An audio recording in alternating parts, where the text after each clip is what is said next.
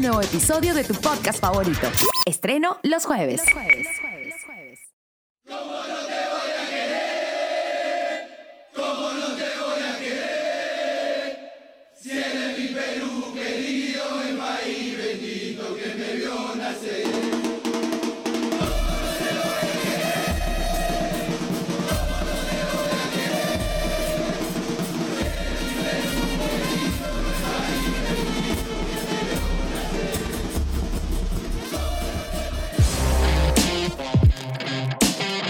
Estamos de vuelta. Somos en todas las canchas.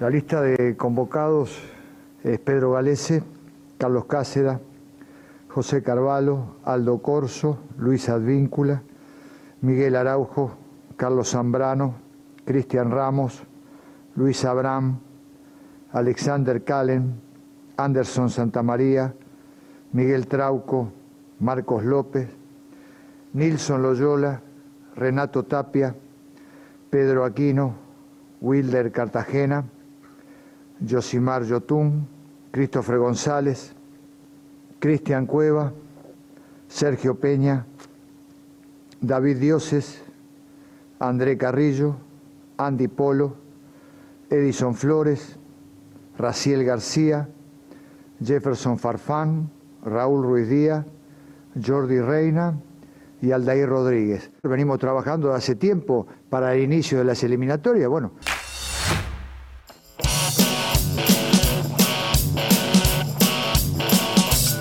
Hola, hola, ¿qué tal? ¿Cómo están? Bienvenidos a una edición más de En todas las canchas, un programa hecho por alumnos de la carrera de periodismo deportivo de ISIL. El día de hoy estamos felices como siempre, pero el día de hoy un poquito más que que lo habitual, porque como ya lo escuchábamos, Ricardo Vareca ha dado la lista de convocados para lo que va a ser el inicio del proceso clasificatorio a Qatar 2022. El día de hoy vamos a hablar un poco sobre eso y sobre algunas otras buenas noticias con respecto a los Juegos Olímpicos de Tokio 2020. Para llevar información estoy acompañado de la gran Mafe Lobatón. ¿Qué tal, Mafita? ¿Cómo estás? Hola Gabriel, ¿qué tal? Como dices, hoy es un programa especial porque es el primer programa en el que vamos a hablar por fin del inicio de las eliminatorias y como todos creo que estamos esperando por fin el regreso de nuestra selección peruana, ¿no? Así que emocionada y espero que la gente en sus casas también esté muy contenta. Así es, Mafita. Eh, ¿Qué te parece si entramos de frente ya con, el primer tema sin dar tanta, tanta vuelta al asunto? Porque eh, Ricardo Gareca dio la lista de convocados, una lista bastante, bastante extensa de 30 jugadores, un poquito más más larga de, lo habitual, con 23 jugadores del extranjero y tan solo 7 del torneo local. Sí, así es, como bien dices, una lista de 30 jugadores que en realidad se ha dado también a pedido de, todos los países por este tema del coronavirus para que ningún equipo se vea perjudicado en caso alguno de los jugadores se vea infectado por el COVID-19, que esperemos en el caso de Perú no se dé, pero sí, bastante interesante, con algunas novedades, ¿no, Gabriel? Sí, eh, ante la ausencia de, Paolo Guerrero y la, incertidumbre sobre la actualidad de, de Edison Flores, quien sufrió hace unas semanas una ruptura facial y tuvo que someterse una cirugía de reconstrucción y tal, hay algunas sorpresas, como es el caso de Aldair Rodríguez, quien será el reemplazante habitual de, de Paolo Guerrero. Eh, estará también Raciel García y David Dioses Mafita. Sí, así es. Este, Aldair Rodríguez, como bien lo mencionabas, eh, exjugador de Binacional que hizo una campaña muy buena la temporada pasada y que actualmente se encuentra jugando en el América de Cali. Y ya Gareca lo tenía, este, lo estaba chequeando, lo tenía dentro de, sus miras, ¿no? Esperemos que sea buen acompañante de Jefferson Farfán, que tampoco no sabemos qué tal llega, porque ahora actualmente si la gente no lo sabe, se encuentra sin equipo, regresó de, Rusia y actualmente está sin equipo, pero igualmente ha sido eh, considerado por el Tigre para este inicio de las eliminatorias. Así es, algunos hablan de la posibilidad de, Matías Zúcar, pero finalmente fue Aldair Rodríguez quien se ha quedado con, con ese puesto en la delantera. Pero otra de las novedades es justamente la de Raciel García, el medio ofensivo de 26 años, quien actualmente juega en la Universidad César Vallejo, que está desde ahí desde el 2018, equipo con el cual ascendió a la primera división. Eh, García llega a Vallejo cuando todavía estaban en, la segunda. pero tiene una historia bastante particular, porque por más de haber hecho eh, las divisiones inferiores en, la San Martín y haber pasado por algunos otros equipos, tiene un, periodo en el cual se aleja del fútbol por vender estas, estas proteínas eh, en polvo, alejó del deporte para, para dedicarse a eso, volvió recién en 2018 para integrar las filas de la Vallejo, rechazando la posibilidad de irse a Unión Comercio. Rechazó primera división a jugar a segunda y recayó en Vallejo, hizo bien las cosas y el día de hoy es convocado a la selección peruana. Un, un reconocimiento al mérito ¿no? de, deportivo de, de García. Sí, de hecho también porque ya venía siendo considerado, ya había integrado la selección sub-17 y sub-20, ¿no? Entonces creo que es todo un logro para, para él, para que llegue, digamos, ya a la selección mayor y, esperemos que su desempeño sea el que Ricardo Gareca espera y por lo cual lo ha considerado. Así es, Mafita. Pero hay otro, creo yo que el, nombre que, más destaca dentro de toda esta lista, eh, es cierto, lo de Ale, Rodríguez fue sorprendente, también lo de Raciel García, pero lo que más sorprendió a, propio y extraño fue la llegada de David Dioses a la selección, ¿no? el, el volante defensivo de Deportivo Municipal que tiene tan solo 24 años. Sí, así es, como bien dices, creo que nadie lo veía y ni lo tenía ni siquiera, digamos, en las listas preliminares de Gareca y finalmente fue el que, que agarró uno de los cupos, ¿no? Esos 30 cupos tan esperados. El mediocentro defensivo que juega en Deportivo Municipal, como bien decías, que también tuvo una historia bastante sacrificada y conmovida, ¿no? Con muchas altas y bajas en este mundo del fútbol que, como es bien sabido, no es fácil, pero que finalmente está triunfando y digamos esta, esta llamada en la selección mayor es digamos ya eh, la cereza del pastel ¿no? que él esperaba y es todo un mérito que haya llegado. Así es, hay también eh, algunas sorpresas en las posiciones de los jugadores porque es la primera vez que Gareca convoca tres laterales izquierdos. Normalmente convocaba a Miguel Trauco y Marcos López o Miguel Trauco y Nilson Loyola. En esta oportunidad ha llamado a los tres pero eh, seguramente a Nilsson Loyola lo probará en otra posición, como ha estado jugando en, Melgar en su momento y también en Sporting Cristal, quien viene haciendo bastante bien las cosas y, viene a, la selección a pelearle nuevamente el puesto a Cueva, es Sergio Peña que la viene rompiendo en el Emen de, Holanda, Mafe.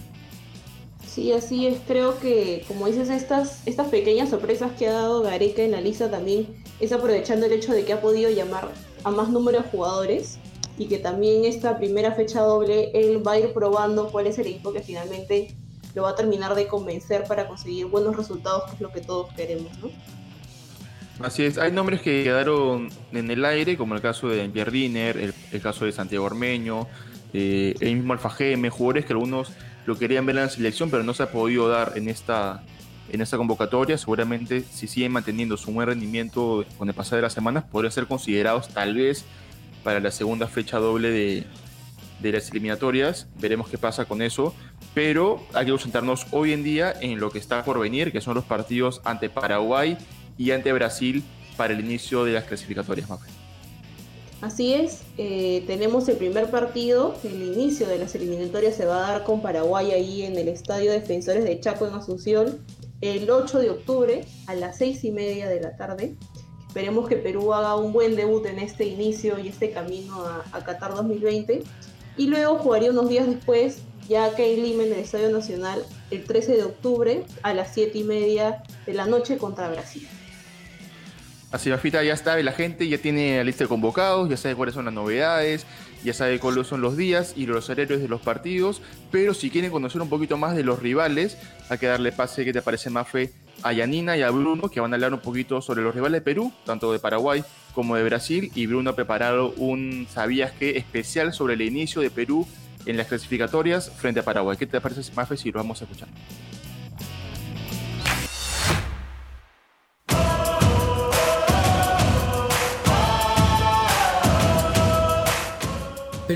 Paraguay en el arranque de las eliminatorias, pero esta no sería la única vez que ambos equipos se enfrenten en las mismas circunstancias. La primera vez fue en Lima, un 29 de marzo del 2000, por las eliminatorias Corea-Japón 2002. El partido culminaría con la victoria peruana por 2 a 0, con goles de Norberto Solano y Roberto El Chorri Palacios. Este último, recordado por su singular celebración, levantándose la camiseta y mostrando un polo debajo con la frase Te amo Perú. En las eliminatorias de Alemania 2006 ocurriría el mismo duelo, Un 6 de septiembre del 2003, en Lima, Perú tendría un inicio soñado ante Paraguay, ya que los dirigidos por Paulo Autori derrotarían a los de Aníbal Ruiz por 4 a 1, marcando para la blanquirroja Norberto Solano, Andrés Mendoza, Jorge Soto y Jefferson Farfán. Para la visita anotó Carlos Gamarra. El tercer encuentro se daría por las eliminatorias Sudáfrica 2010. El partido fue disputado en Lima, un 13 de octubre del 2007. En este duelo no hubo ganador y el resultado fue 0 a 0. La última vez que se enfrentaron en su debut ambas selecciones fue un 7 de octubre del 2011, por las eliminatorias Brasil 2014. El encuentro finalizaría 2 a 0, con dos goles de Paolo Guerrero, dando así el triunfo a la selección peruana. Paraguay nunca le ganó a Perú cuando jugaron la primera fecha de una eliminatoria, pero esta vez hay un factor que no se repitió antes, y es que en esta oportunidad no se juega en Lima,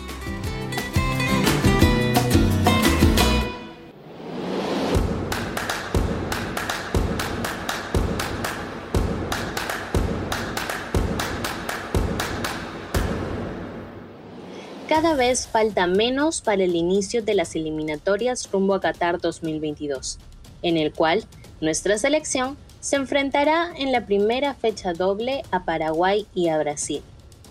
Pero, ¿cómo llegan nuestros rivales a estos partidos? La selección paraguaya inició con los entrenamientos a comienzos de julio. Sin embargo, no contaban con la presencia de su entrenador, Eduardo Berizzo. Tras su llegada desde Chile, se dio el comienzo de los trabajos de la albirroja en el Centro de Alto Rendimiento de Ipané, en las afueras de Asunción, que implicó alrededor de una docena de jugadores del torneo local. La lista del equipo de Berizo es comandada por jugadores como Jorge Moreira, de River, Matías Rojas, de Racing, Iván Piris, del Club Libertad, Darío Lescano, del FC Juárez, entre otros. Una de las bajas importantes del conjunto paraguayo es la del defensor Bruno Valdés, que sufrió una lesión en la rodilla en un partido con su equipo, el Club América de México. Ya ha sido operado, pero su recuperación lo tendrá en para hasta febrero del próximo año, por lo que el DT tendrá que considerar otras opciones en reemplazo del zaguero. Desde su llegada a la albirroja en febrero del 2019, Berizzo dirigido 14 partidos, incluidos los de la Copa América de Brasil, con un balance de 3 victorias, 6 empates y 5 derrotas. El último partido jugado por esta selección fue en el empate frente a Arabia Saudita, en un amistoso en noviembre del año pasado, mientras que con la selección peruana se enfrentó en marzo del 2019 con un resultado de 1 a 0 a favor de la blanquirroja. En el caso de la selección brasileña, si bien no han comenzado los entrenamientos en conjunto como selección, el entrenador Tite ha convocado, y lo ha dicho explícitamente en conferencia de prensa, a jugadores que se han mantenido en actividad durante los últimos dos meses, por lo que la plantilla del brasileño Cuenta con 23 jugadores, de los cuales solo 6 son de la liga brasileña, mientras que los demás juegan en Europa.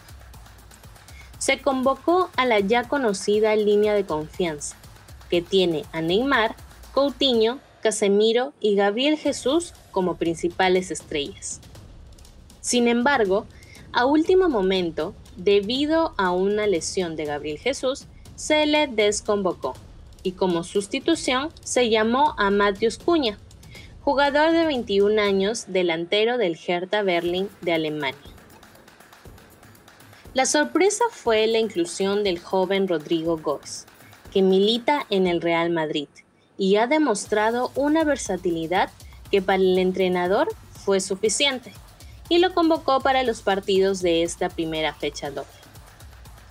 Antes de que los cariocas se enfrenten a la blanquirroja, se verán con Bolivia como locales el 9 de octubre en el antiguo Arena Corinthians de Sao Paulo.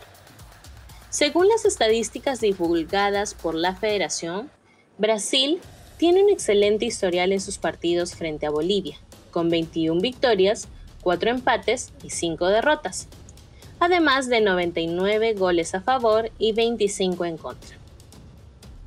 Ante la selección de Perú también tiene estadísticas positivas, con 32 victorias y 5 derrotas.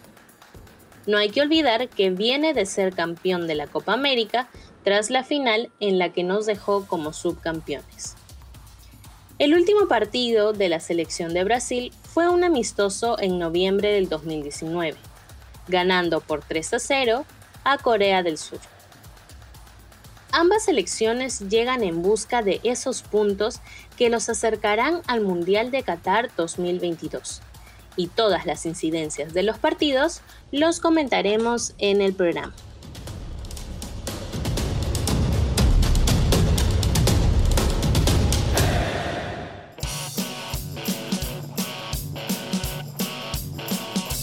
Ahí estaba la información de Yanina con respecto a los rivales de Perú, tanto Brasil y Paraguay para el inicio de, esta, este proceso clasificatorio rumbo a Qatar 2022. Y él sabía que de Bruno sobre las eliminatorias, precisamente sobre el arranque de Perú históricamente ante Paraguay. Pero las buenas noticias no quedan ahí, Mafia, porque el Comité Olímpico Internacional, o el COI, ya presentó el protocolo sanitario para el inicio de los Juegos Olímpicos Tokio 2020. Así es, como bien mencionas, este, por fin sabemos más o menos algunas de las medidas de bioseguridad que se van a tomar para que se lleven a cabo estos juegos que lamentablemente este año tuvieron que ser postergados. Y este protocolo se basa en tres puntos importantes. ¿Qué te parece si hicimos uno a uno cada uno, David? Perfecto, me parece genial. Sí, son tres puntos los principales. Es extenso el, el, protocolo sanitario, pero son tres puntos los que más han resaltado. Y el primero es que los atletas serán testeados en cuatro oportunidades. 72 horas antes de viajar a Tokio, será la primera. Luego al llegar al, aeropuerto van a volver a ser testeados. Cuando lleguen a la Villa Olímpica van a volver a ser testeados. Y cuando tengan que ingresar a sus respectivas sedes para competir, será el cuarto test para descartar una, un posible contagio de coronavirus. El segundo punto importante de este protocolo de bioseguridad es que los atletas solo van a poder usar el transporte oficial del evento y sus movimientos solo van a ser limitados, del aeropuerto a las sedes deportivas y a la Villa Olímpica. ¿no? Importante eso porque antes creo que se da mucho que algunos atletas iban o salían, digamos, a turistear por, eh, por la ciudad, por el país en el que se estaba dando los Juegos Olímpicos y ahora claramente no lo van a poder hacer. Así es, Mafe. Y finalmente, el último punto importante va relacionado justo a lo que acabas de mencionar, porque los atletas deberían presentar una especie de, de informe, de formulario, detallando sus movimientos durante Tokio 2020. Es decir, tal día a tal hora utilicé tal transporte para movilizarme del aeropuerto a la villa o de la villa a la sede y así hasta terminar los, los juegos. Seguramente ya podrán hacer sus, sus respectivos eh, paseos turísticos si, si por ahí lo, lo desean, terminando eh, Tokio 2020, pero tiene que terminar todo el, los Juegos Olímpicos porque ya se sabe que algunas competencias terminan recién los primeros días y tienen todavía una semana más eh, de competencia y algunos los que ya terminaron aprovechan para, salir a pasear, a conocer y ahora este no, no se va a poder dar, ¿no? Van a tener que o quedarse en la Villa Olímpica o dirigirse al aeropuerto para ir a sus respectivos países. Qué importante va a ser, creo yo, el que se pueda capacitar a los atletas, ¿no? Antes de que lleguen, digamos, a Tokio porque también, digamos, no va a ser tan sencillo, ¿no? Porque ellos también se van a sentir con bastantes restricciones, pero creo que si se les capacita, si se les hace entrar en conciencia, ¿no? Que todo es por el bien de tanto de la salud de ellos, de los ciudadanos de Tokio y para que se pueda realizar el evento, creo que finalmente se va a poder lograr.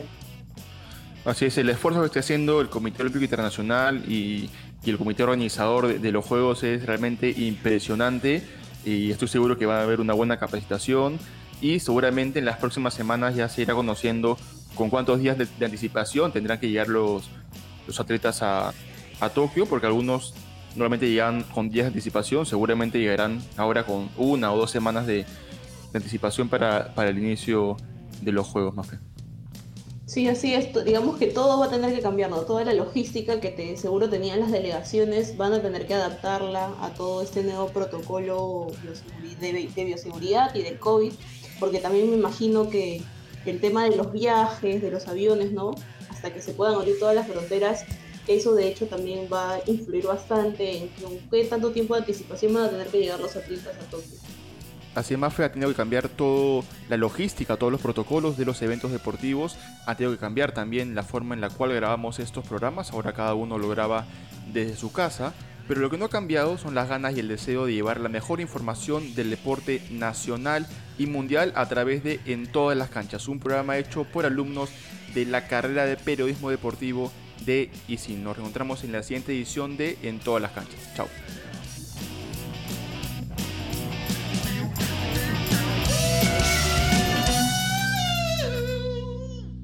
Tú estás conectado a Radio Isil, temporada Yo me cuido en casa.